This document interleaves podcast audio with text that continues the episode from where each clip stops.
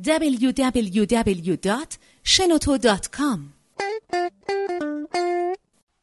به نام خداوند عشق امید. من پرویز درگی هستم معلم بازاریابی ایران. امروز می‌خوام راجع به یه موضوعی صحبت کنم تحت عنوان بازاریابی ویروسی و بازاریابی کنشی. ابتدا بازاریابی کنشی رو بگم. همه ماها چون به هر حال دست پرورده های بازارهای انحصاری هستیم بیشتر عادت کردیم به اینکه بنشینیم و مشتری به ما مراجعه کنه. اینو بهش می‌گفتن بازاریابی واکنشی. دورش تموم شده. امروز رقابت خیلی زیاده. شلوغ شدن و پیچیده شدن بازارها رو هممون داریم لمسش می‌کنیم.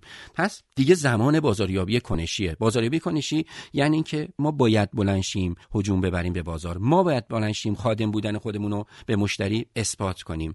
اما در کنار اون واژه‌ای داریم به نام بازاریابی ویروسی. بازاریابی ویروسی ابتدا یادآوری بکنم ما از ویروس چه برداشتی داریم؟ ویروس یعنی چیزی که خیلی سریع پخش میشه. حالا اون جنبه های بد ویروس رو من کار ندارم مثل سرماخوردگی یا هکرها از ویروس های اینترنتی برای آلوده کردن کامپیوترها استفاده می‌کنن.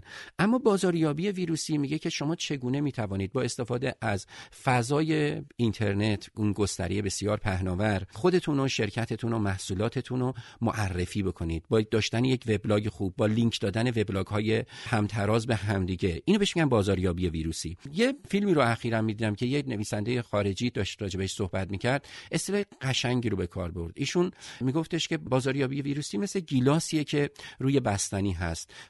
فقط نمی‌تونه گیلاس وجود داشته باشه. شما باید بستنی مطلوبی هم داشته باشید. پس تاکید می‌کنم اینترنت که فرصت قرن ماست و بسیار مورد تاکید هست در کنار بازاریابی حضوری اهمیت پیدا می‌کنه. حقیقتش این هستش که در ایران هیچ چیزی اثر بخشیش به اندازه ارتباطات چش تو چش و ملاقات حضوری نیست. اینترنت و بازاریابی ویروسی به عنوان مکمل و تکمیل کننده باید استفاده بشه نه به عنوان اینکه اومده جای ملاقات های حضوری رو بگیره. امیدوارم عالم عامل عاشق باشید.